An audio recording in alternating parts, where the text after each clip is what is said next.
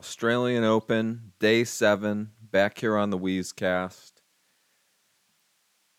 You haven't gone crazy. You haven't lost your eyesight if you're looking at our record throughout this tournament. Yes, we still have not lost a match. Let's keep that rolling tonight. It's just going to be the Wheeze today. No Stanley. Stanley joined the Wheezecast to suggest everybody fade the Wheeze. And while his picks were decent, that just would have been a fatal error to fade the Wheeze. So I can take as many cracks as I want and jabs as I want at Stanley because I know that the man is far too lazy than to actually listen to this Wheezecast. And, you know, his summer internship is over. We had to pass Stanley back to the freshman in college course that he was working with, which is how we got him in the first place. So, real quick one. This match is going to be starting in about 20 minutes. This is a guy that the Wheezecast listeners are very fond of, given the last round. But we're going to stick with Ben Shelton. Ben Shelton is up and coming, a thing, as there probably is in the men's game right now. You know, he's come a long way since I watched him double fault away the title to Seth Whelan at the Chicago Challenger just 6 or so months ago.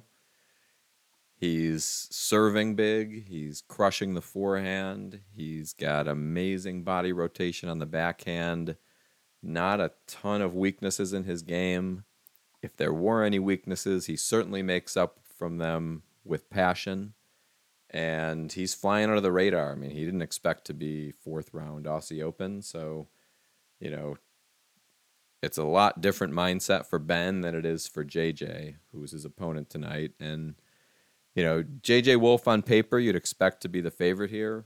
Second I saw the matchup, I was already leaning Ben, but, you know, the odds makers tried to make JJ the favorite, tried to kind of sell the public on the fact that JJ should win this match and that narrative. But, you know, at the end of the day, I just think that this is a tough matchup, both technically and mentally. And technically, it's as simple as Ben being a lefty and, you know, JJ having the huge forehand and liking to be aggressive on the backhand, but having much less margin and spin off of that wing. JJ is going to be able to really have a lot more backhands than he wants on his racket this match. I think Shelton with that left hand forehand, just, you know, simple cross court, heavy shot, should be high margin and just should continuously put JJ in uncomfortable positions.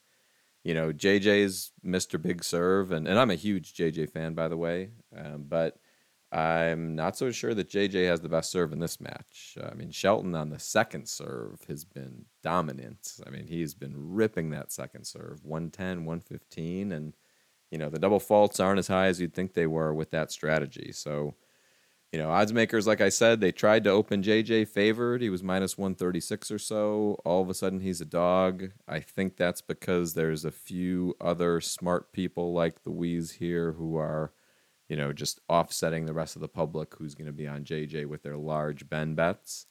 And let's take Ben Shelton here. You know, I'm not going to sit here and promise you guys we're going to pick winners forever, but we're feeling good. We haven't dropped one yet, and let's go Ben Shelton. And special shout-out to Chris Prawn, who, as far as I can tell, is the most loyal Wheezecast listener. And he's called me out for a little slurring, and I would say that there are reasons for those slurs. But let's go Ben Shelton.